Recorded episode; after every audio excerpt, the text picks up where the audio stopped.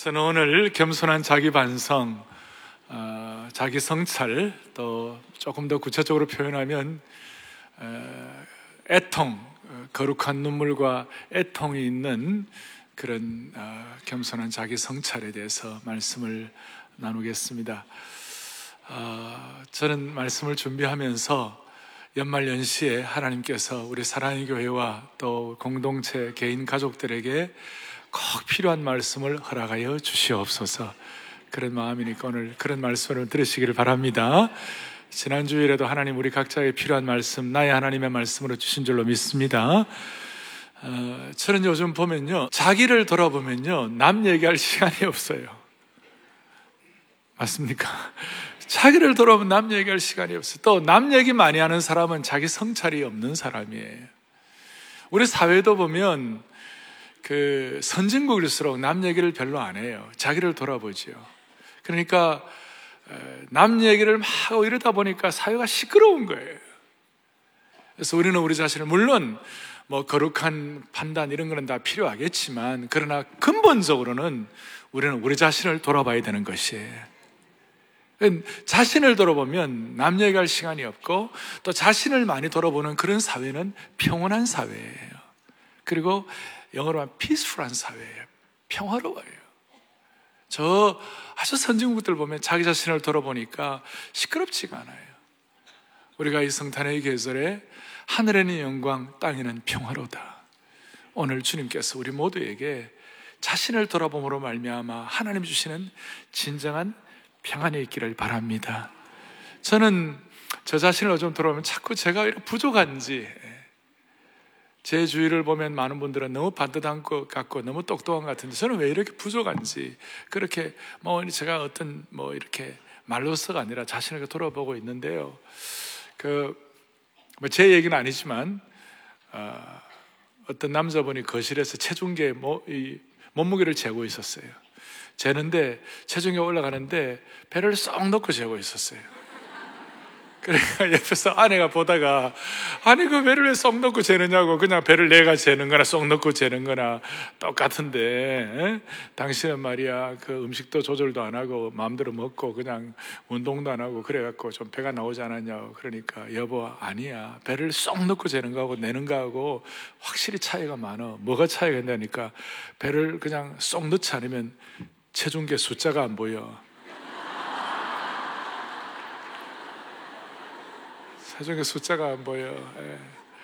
여러분 우리가 조금만 조심하지 않으면 영적 뱃살이 나와 있으면 있잖아요. 자신을 돌아보지를 못해요. 예. 자신을 돌아보지 못해요. 오늘 사무엘하 1장에 있는 이 본문을 가지고 제가 여러분들에게 오늘 강해를 할 터인데 하나님께서 꼭 필요한 자신을 돌아보는 말씀을 주시기를 바랍니다. 그래야 교회가 살고 또 내가 살고 우리 민족이 사는 것이에요. 사무엘하 1장 1절 이렇게 돼 있어요. 뭐라고 돼 있냐? 사울이 죽은 후에 이렇게 나와 있어요. 사울의 죽음이 그만큼 중요한 하나의 차원을 가르게 했다 그 뜻이에요. 사울의 죽음이. 사울의 죽음이 어땠길래? 사울의 죽음이 너무 비참하고 너무 처참했어요. 사울의 죽음을 설명하는데 앞에 31장 1절부터 6절까지 자세하게 사울의 죽음에 대해서 나와 있어요. 그리고 6절에는 이렇게 나와 있어요. 사무엘상 31장 바로 앞에 사무엘하 1장 바로 앞에 31장 6절에 보니까 사울과 그의 세 아들과 무기를 든 자와 그의 모든 사람이 다 그날에 함께 죽었더라. 얼마나 처참한 전쟁인지 여러분 그 라이언 일병 구하기에 보면 제일 앞에 피 튀기는 장면이 서두 장면에 막 나오잖아요. 그리고 옛날에 큰 전쟁들 할 때 얼마나 비참하고 아주 그냥 참혹하고. 그래서 어느 정도인가 하면 그 3절에 보니까 3, 3절에 보니까 사무엘상 31장 3절에 보니까 사울이 패전함에 활 쏘는 자가 따라잡으니 막 패전하니까 활 쏘는 자가 막 따라와가지고 사울에게 쏘니까 그 활 쏘는 자에게 중상을 받았다. 복부를 관통을 했어요. 그러니까 사절에 그가 무기를 든 자에게 이르되 너의 칼을 빼어 그것으로 나를 찌르라. 할례받지 않는 자들이 와서 나를 찌르고 모욕할까 두려워하노라. 그래도 왕으로서의 마지막 품위를 지켜야 되겠다 그것이죠. 왕으로서 마지막 어, 비참하게 저 블레셋 사람들에게 자기 시체가 난도질을 당하는 것을 자기가 원치 않으니까 그리고 자기가 그 희롱을 당하는 걸 원치 않으니까 어떻게 하느냐 그 무기든 자기 옆에 근위병 호위대 너가 나를 칼로 죽여주라. 근데 그 말을 듣고 근위대 사람이 그 호위병이 알겠습니다 하고 죽여주면 그 사람도 그렇게 할 수 없잖아요. 왕을 어떻게 자기가 죽일 수가 있나요? 그러니까 나는 못합니다. 나는 못합니다. 왕이여 나는 건 못합니다. 여러분 이런 광경 자세가 너무 안타깝고 너무 슬프잖아요. 그런 슬픔 가운데 결국은 사, 사울 왕이 4절 뒤에 보니까 무기를 든 자가 심히 두려워하여 감히 죽이지 못하는지라 이에 사울이 자기의 칼을 뽑아놓고 그 위에 엎드려져 가지고 자살하는 것이. 그리고 5절에 무기를 든 그 사람이 사울이 죽은 것을 보고 자기도 사, 자기도 살 수가 없죠. 자기도 자기 칼 위에 엎드려져서 그와 함께 죽으니라. 치열한 전투였고 대량 살육이 일어났으며 끔찍한 사건이 일어났습니다. 너무나 가련한 장면이어서 눈물이 나오는 거예요. 저는 이 사실에서 먼저는 제가 생각한 참으로 내가 안타, 제가 안타까운 것이 하나 있는데 사울왕이 왜 이럴까? 왜 그렇게 칼에 자기가 스스로 자살을 하고 자기 옆에 호위병도 죽고 왜 이렇게 됐으면 하나? 우리 하나님의 목자의 심정을 갖고 하나님이 사울을 왕으로 삼으셨는데 그 사울이 이렇게 처참하게 죽고 패배하고 망하는 것을 하나님은 원하시는 거 아니에요.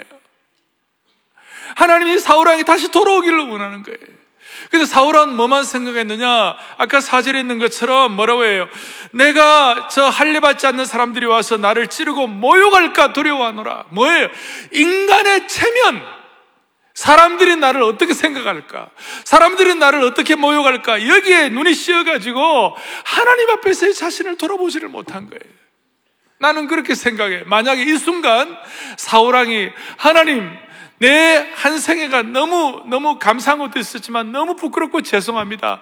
하나님 내가 너무 부끄럽지만 하나님 나를 받아달라고, 하나님 나를 용서해달라고, 하나님 나를 붙잡아달라고 그랬으면 목자의 심정을 지니시고 우리를 세우시고 우리를 불쌍하시다 하나님께서 사울을 어떻게 길을 열어주시라고 저는 믿어요. 이게 하나님의 심정이에요. 제가 그래, 그냥 드리는 말씀이 아니고 삼손이 그랬어요. 삼손을 보세요. 삼손은 나시린으로 너무나 큰 은혜를 받고 했지만 나중에 엉망으로 살았어요.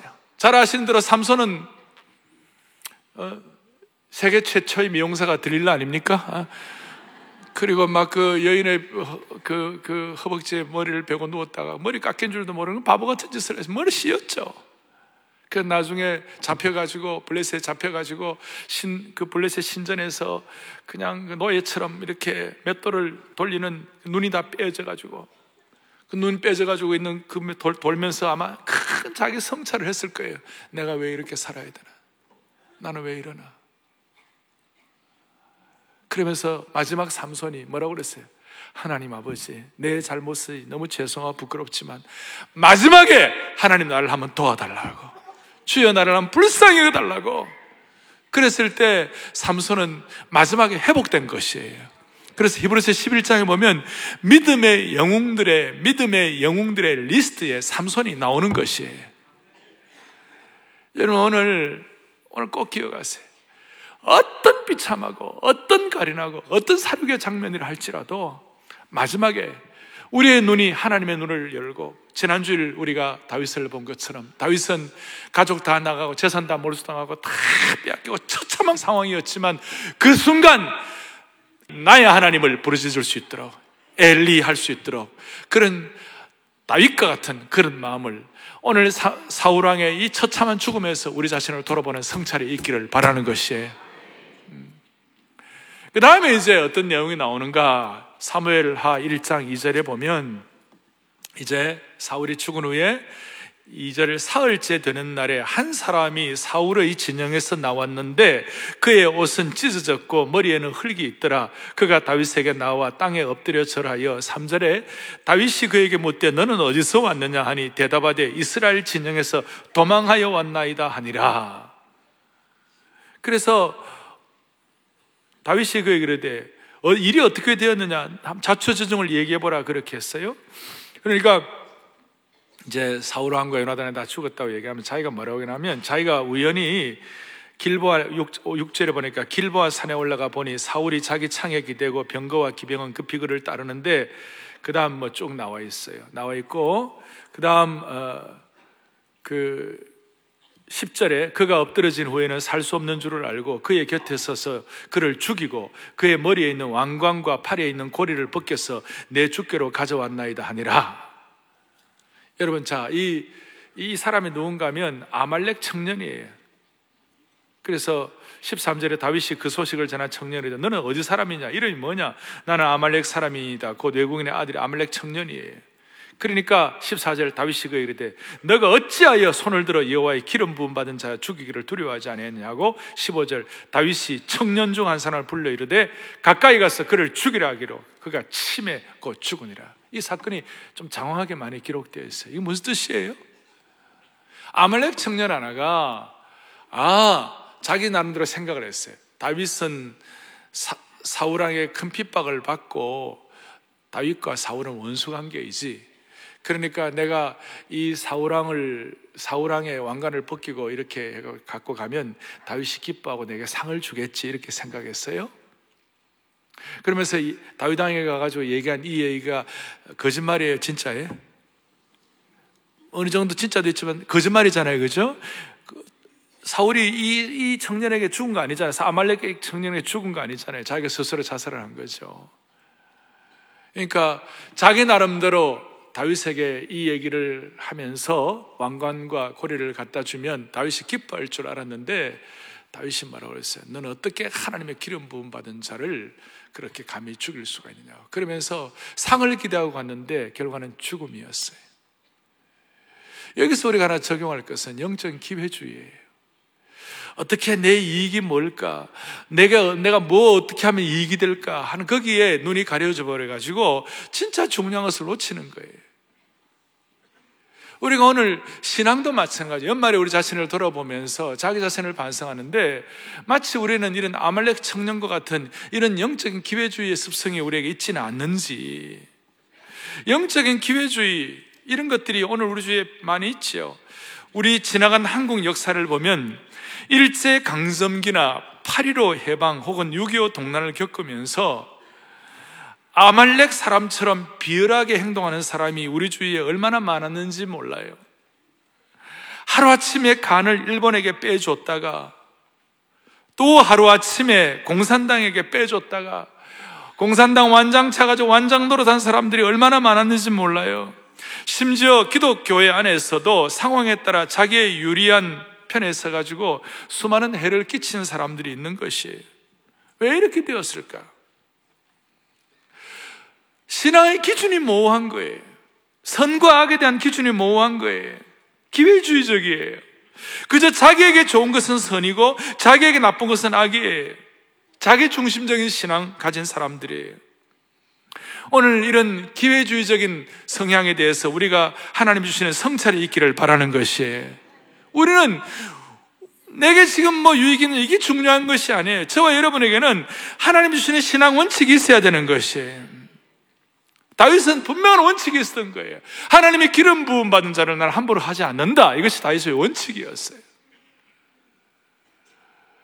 오늘 이거는 한국 역사뿐만 아니라 우리 개인에게도 말, 우리 개인의 소소한 소소한 이익 때문에 내게 그냥 이게 이익이 안 되느냐 되느냐 이런 것들 때문에 신앙 원칙을 벗어버리는 어떤 영적인 갈치자 걸음을 하는 사람들이 너무 많아요.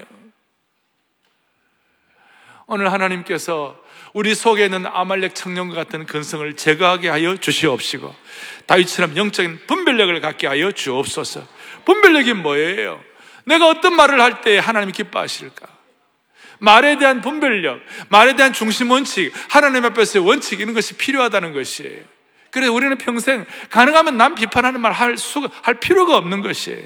왜냐하면 비판은 또 다른 비판을 낳는 것 아닙니까? 가능하면 덕을 세우는 말, 격려하는 말이 우리에게 필요한 줄로 믿습니다. 예를 들어 제가 설명을 하는 것이에요.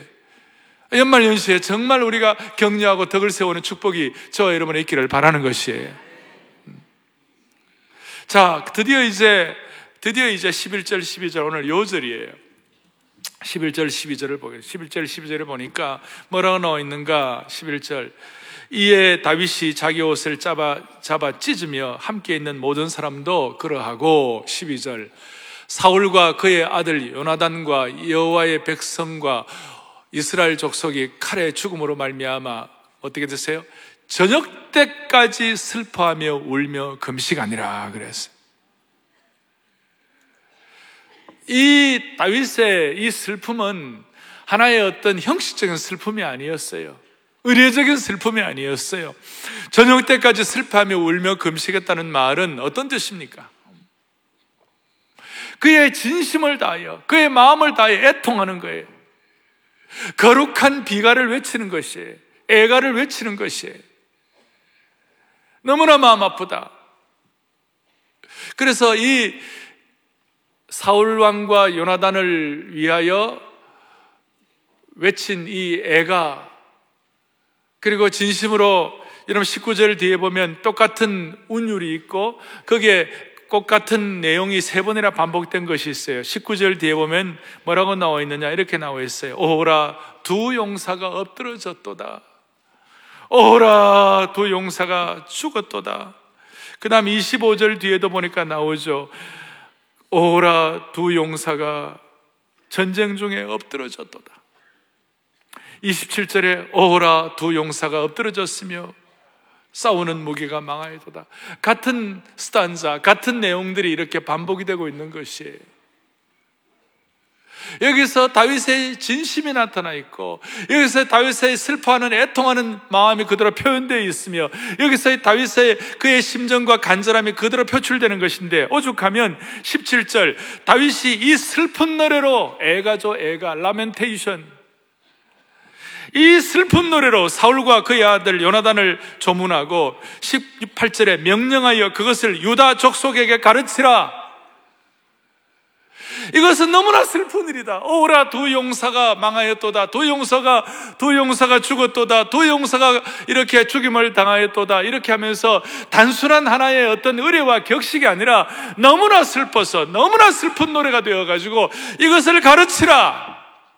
그리고 하나님 앞에서 이 가르침 받은 내용들을 계속 이스라엘 역사가 존속하는 동안 고민해보라 이런 내용이 나오는 것이에요. 그래서 여러분 잘 아시는 대로 다윗의 시편 가운데서 다윗이 시편의 반 이상을 썼고 그 다윗의 시편 가운데 또 반 이상은 비가예요, 애가예요, 안타까운 슬픈 노래예요.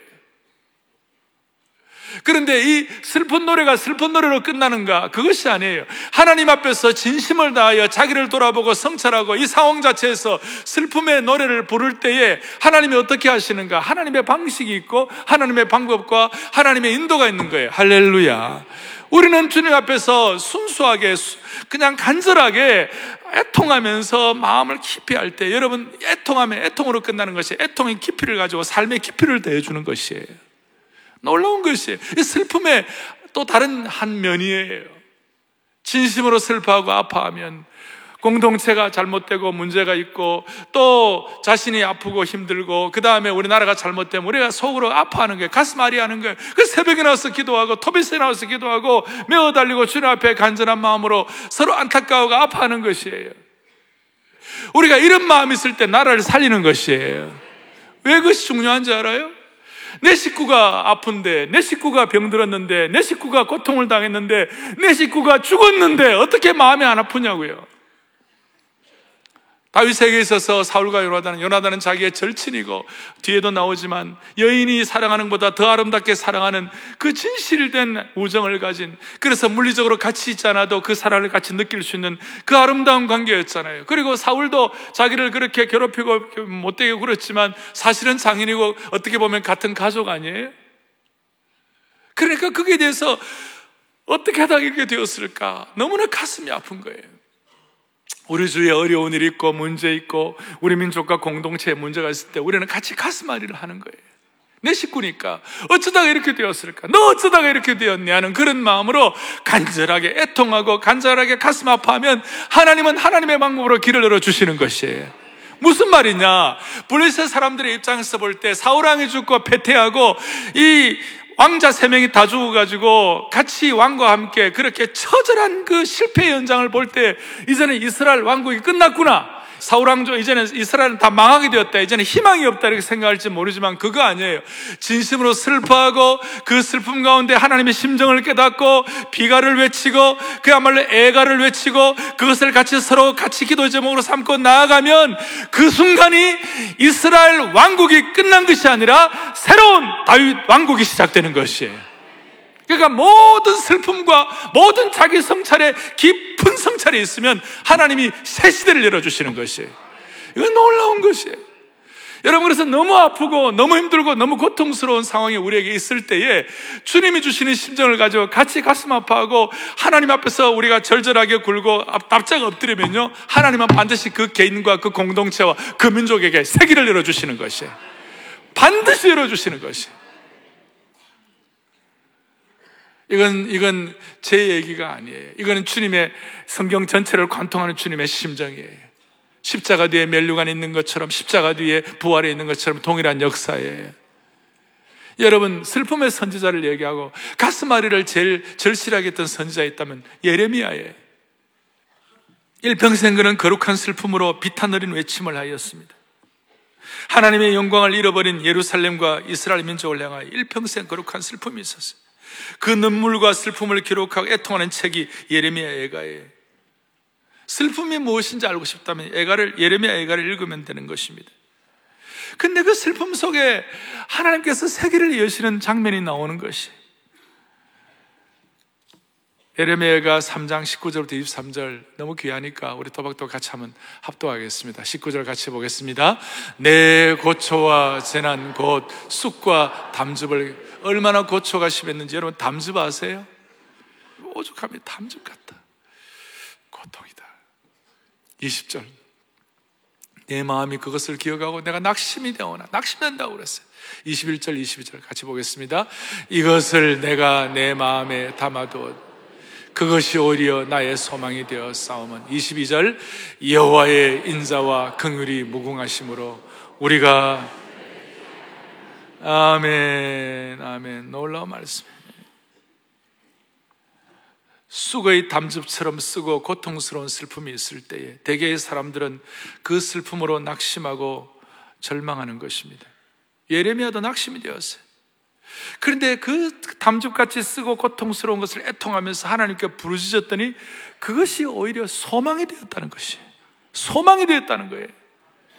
그 이것이 아침마다 새로우니 주의 성실이 크다고 고백하는 것이 슬픔 속에서도 아침에 눈을 뜨니까 내 마음을 새롭게 하시는 하나님의 성실하심을 경험했다는 것이 극심한 슬픔 속에서도 하나님의 인자하심과 하나님의 긍휼하심과 하나님의 성실하심을 경험했다는 것입니다.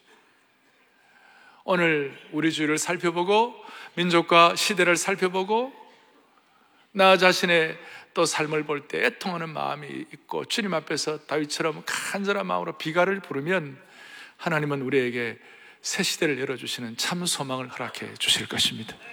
이것이 신앙의 월이고 신비한 것이 그래서 예수 믿는 것이 너무 소중하고 고귀한 것인 줄로 믿습니다.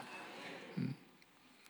참된 비탄어린 애가는 참된 애통과 자기 성찰은 새 시대를 열어가게 한다. 참 소망을 준다. 첫 번째. 적용할 것이. 참된 애통을 통한 성찰은 참 소망을 가져온다. 두 번째로는 오늘 여러분 다윗과 사울 왕의 관계에 있어서 다윗이 고통당하고 핍박당했던 걸 생각하면 순수한 눈물이 나올 수 있는 상황이 아니에요. 제가 말씀한 대로 다윗왕의 모든 모든 모든 아픔과 고통은 사울로부터 비롯된 것이. 그런데도 순전한 눈물을 흘리고 비가를 지었어요.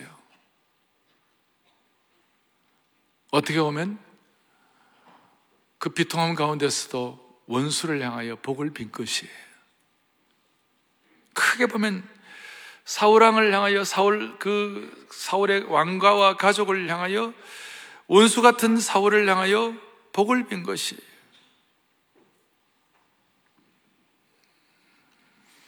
그러니까 우리는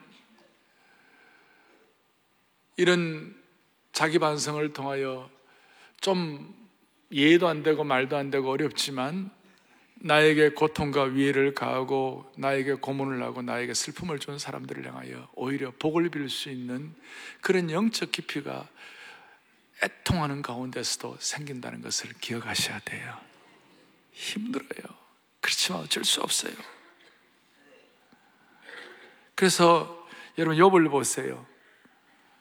겸손하게 자기, 자기 자신을 들어오면서 욥기 31장 29절 30절에 이런 내용이 나와요. 같이 보지요. 내가 언제 나를 미워하는 자의 멸망을 기뻐하고 그가 재난을 당함으로 즐거워하였던가 실상은 나는 그가 죽기를 구하는 말로 그의 생명을 저주하며 내 입이 범죄하게 하지 아니하였노라. 아멘. 무슨 뜻입니까? 욥은 범죄하지 않기를 원했다는 거예요. 30절 뒤에. 상대방이 잘못되기를 원하는 마음으로 내게 원수처럼 굴었던 사람들에게 잘못되기를 원하는 마음으로 저주하지 않아 가지고 내 입이 범죄하지 않게 되었다는 것이에요. 내가 언제 나를 미워하는 자의 멸망을 기뻐하고 그의 재난을 당함으로 즐거워해. 나는 그 그런 사람 아니었다는 거예요. 그러나 욥이 성자였기 때문에 이렇게 한 건 아니죠. 욥도 사람이니까 부족함이 있지만 뭐예요? 하나님 하나님을 두려워하는 사람이었기 때문에 나름대로 신앙의 원칙이 분명했기 때문에 그렇게 한 것이 아니라는 거예요. 본성대로 하지 않은 것이에요. 원수가 망하는 걸 보고 즐거워하지 않았다고 그랬어요. 그래서 여러분, 잠언 24장 17절, 18절에 이런 말씀이 있어요. 같이 보겠습니다. 내 원수가 뭐 하지 말며? 원수가, 원수가 빠르 넘어질 때 꽃이다. 그렇게 하지 말라는 거예요. 그가 엎드러질 때 뭐예요? 마음에 18절 여호와께서 이것을 보시고 기뻐하지 아니하사 그의 진노를 그에게 옮기실까 두려우니라. 예. 우리도 사람인데 우리의 본성은 어떻게 돼? 우리가 자신에게 상처를 준 사람이 있잖아요. 보기도 싫고 생각하는 것조차 싫은 사람이 있잖아요.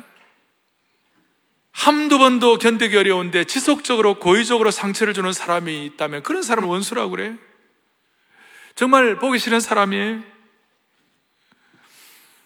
그런데 성경은 이런 사람을 보복하지 말고 그 미끄러지는 걸 기뻐하지 말고 심지어 원수를 사랑하라고 말씀하는 거예요. 어떻게 불가능한 명령이에요. 원수에게 보복할 수 있는 힘이 내게 없어서 그렇지 보복할 수 있는 힘이나 방법이 있다면 당장이라도 그렇게 하고 싶고 다시는 덤벼들지 못하도록 받은 상처보다도 몇 배나 더 갚, 갚아주고 싶은데 성경은 그런 사람을 사랑하라고 말하는 거예요. 여러분, 여러분, 이게 어떻게 가능해요? 인간의 힘으로 불가능한 거 아니에요? 그리고 성경은 오늘 원수를 위해 슬퍼할, 슬퍼하라 할 뿐만 아니라 다윗처럼 가르치고 그, 그 사울 왕가를 위해 복을 빌라고 그러는 거예요. 베드로전 3장 9절 베드로가 이렇게 고백합니다. 같이 보시겠어요? 악을 악으로, 욕을 욕으로 갚지 말고, 도리어 뭐 하라고요?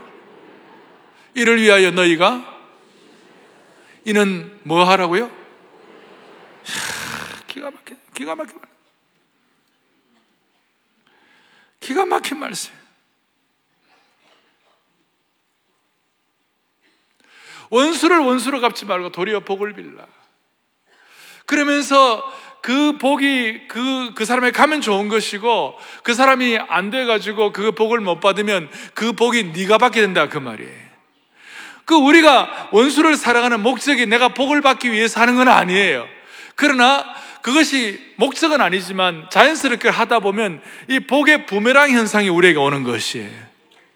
그러니까 오늘 연말에 우리가 자기 성찰을 우리가 어떻게 해야 되는가 하면 자신을 돌아볼 때 내가 여러분들 한국 사람들 다 복 받기를 원하잖아요. 오죽하면 뭐 복복복 해가지고 베개 거기다 복을 다 붙여놨잖아요.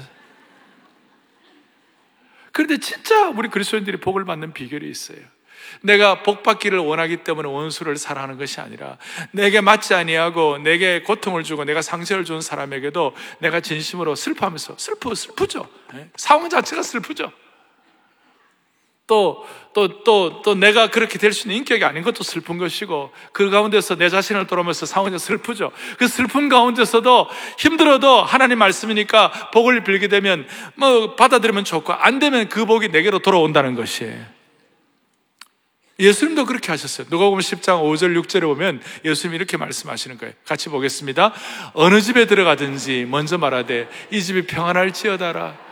만일 평안을 받을 사람이 거기 있으면 너희의 평안이 그에게 머물 것이요. 그 다음에 그렇지 않으면 다시 한번 그렇지 않으면 힘들어도 자기 성찰을 통하여 원수같이 힘든 사람들은 복을 빌면 그 받으면 그대로 좋은 것이고 그게 또 그 사람이 그런 그릇이 안 되면 그 그릇이 안 된 그 복이 내게로 돌아오는 것이에요.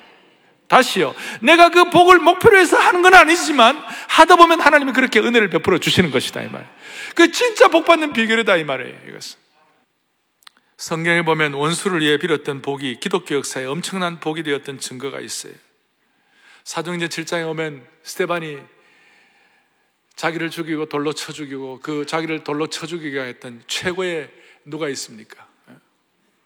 최고의 원수같이 못되고 그랬던 바울이 있었죠. 예. 바울에게 주여 저들의 죄를 용서해달라고 저들이 몰라서 저렇다고 도와달라고 그렇게 할 때 무슨 일이 벌어졌어요? 예수님께서 스테반을 맞이하실 때에 보좌에 앉으신 주님이 벌떡 일어나가지고 스테반을 맞이하는 그런 최고의 복을 받았어요. 동시에 그 복의, 복을 빌었던 대상인 사울이 바울이 되어가지고 바울 사도로서의 최고의 역할을 감당하게 된 것이. 우리는 이런 내용을 알지만 삶 자체는 쉽지 않아요. 그러나 자기 성찰을 할 때 이렇게 할 수가 있는 것이에요. 자, 참된 애통을 통해서 우리가 우리는 참 소망을 가질 수 있고 참된 애통을 가지고 복을 빌 수가 있어요. 참된 애통을 통한 성찰은 원수를 이용하여 복을 빌게 되는 것이에요. 이 축복이 저와 여러분들이 있기를 원하는 것입니다. 참된 애통은 이런 복을 빌게 하고 그리고 이 참된 애통은 이런 복을 빌므로 말미암아 참된 애통은 우리에게 참 용서를 가르쳐 주시는 것이에요. 참 용서예요. 그리고 이 용서에 대한 우리의 주님이 주시는 시각은 뭐냐면 용서는 내가 하는 것, 내 실력을 하는 것이 용서가 아니에요. 내 실력은 용서할 수 없어요. 내 실력은 안 돼요. 기독교의 용서의 주체는 하나님이세요. 아멘. 내가 아니에요. 그래서 기독교 용서는 세상의 용서와 다른 거예요. 세상의 용서는 모두가 다 자신이 주체예요. 내가 나에게 잘못한 사람을 내가 용서하는 거예요. 그렇게 살아 안 되는 거예요. 그런데 기독교에서 용서의 시작은 내가 아니라 하나님에게서부터 용서가 시작되는 것이에요. 나에게 잘못한 사람을 용서하는 주체가 내가 아니라 하나님이라는 것이에요. 그리고 어떤 사람은 내게 못되게 굴어놓고 못되게 굴은지도 모르는 사람들을 용서하는 건 더 힘들어요. 아니? 오늘도 내가 예 마치고 어떤 우리 직장인들하고 얘기하는데 목사님 그 내가 제일 힘들었던 게 뭐냐? 과거에 내가 제일 갑질한 못된 상사가 있었는데 지금도 생각하면 치가 떨리는데 최근에 만져서 보니까 그 갑질한 상사는 그렇게 했던 거 기억도 못 하던데요. 자기는 그냥 10년, 20년 아파하는데 그 사람은 그렇게 한 줄도 모르다, 그 기억도 안 난다는 거예요. 여러분, 그거 어떻게? 어떻게, 어떻게 해야 되는 거예요?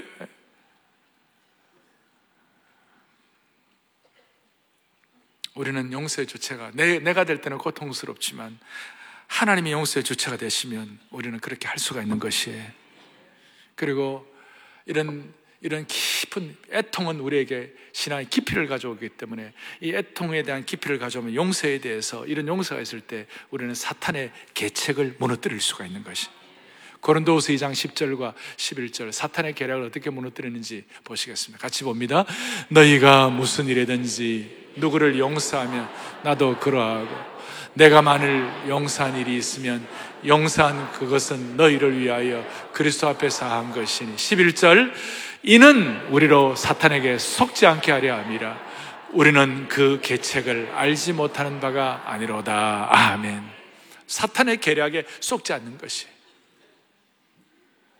사탄의 계책에 속잖아요. 사탄의 계책은 뭐예요? 전쟁을 하는데 이 계책이란 말은 전쟁 용어인데 어떤가 하면 우리가 이제 전쟁을 하는 어떤 그 우리 진영이 있으면 거기에 사탄이 밤새도록 와가지고 거기에다가 뭐냐 참호를 파고 그리고 만든 거기에다가 사탄의 베이스를 구축하는 거예요.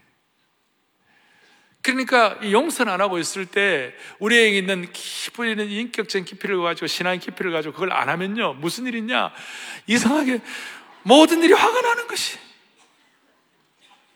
이상하게도 이유도 없이 영적 테러리스트인 사탄이 참호를 파고 그렇게 그, 그 베이스를 구축하면요 이유도 없이 화가 나고 이유도 없이 남을 비판하고 그냥 피의식에 사로잡히고 막 사람을 의심하고 비통한 생각에 사로잡히고 몸에 미열이 있을 때 미열이 있어갖고 그냥 몸이 불편해요. 병원 갈 정도는 아니지만 늘 비참하고 우울해요. 지낼 만은 해요. 그런데 꼭 미열 있는 인생처럼 지낼 만은 하는데 너무 안 좋은 거예요. 이 사탄의 베이스 캠프를 없애버리자면 계속 비참한 생활을 할 수밖에 없는 것이. 여러분, 진정한 애통과 자기 성찰은 사탄의 베이스 캠프를 무찔러게 하고 사탄의 베이스 캠프를 없애게 만드는 것이. 우리 사탄에게 틈을 주지 마십시다. 자기를 돌아보면서 다시 소망을 회복하십시다. 다시 복을 비십시다. 그리고 사탄이 우리에게 계략을 부릴 수 있는 기회를 주지 마십시다. 처음 제가 말씀한 대로 우리 자신을 돌아보면서 하나님의 뜻 앞에서 내 자신이 어떤 삶을 살아왔는지 다시 한번 우리의 이 삶을 정렬하도록 하십시다. 성찰을 통하여 전열을 우리가 제대로 다시 한번 정렬할 때에 삶의 이 모든 이 뒤틀어진 부분들을 이렇게 정리할 때에 하나님 우리를 통하여 놀라운 일을 기적 같은 일을 베풀어 주시리라고 믿습니다. 할렐루야. 가슴에 손을 얹겠습니다. 자비로우신 하나님 아버지, 오늘 이 말씀을 주님의 말씀으로 받게 하여 주시옵소서. 우리 자신을 성찰하면서, 아니, 정말 자기 자신의 부족함을 다시 한번 판단하면서 하나님의 뜻을 분별하는 저희들 되게 하여 주시옵소서. 이 시대를 보면 너무나 안타까운 일들이 우리 주위에 많이 있습니다. 주여 우리 자신이 주어가 되지 말고 주님의 주권을 주어, 주어로 삼아서 애통하는 가운데서도 아침마다 주님이 주시는 참 소망을 경험하게 하여 주시기를 원하옵나이다. 연말연시 우리 공동체 가족 개인에게 꼭 필요한 반성을 통하여 주님을 더 깊이 알아가는 놀라운 삶을 살아가게 하여 주시옵소서. 우리의 참 소망 되시는 예수 그리스도를 받들어 간절히 기도 올리옵나이다. 아멘.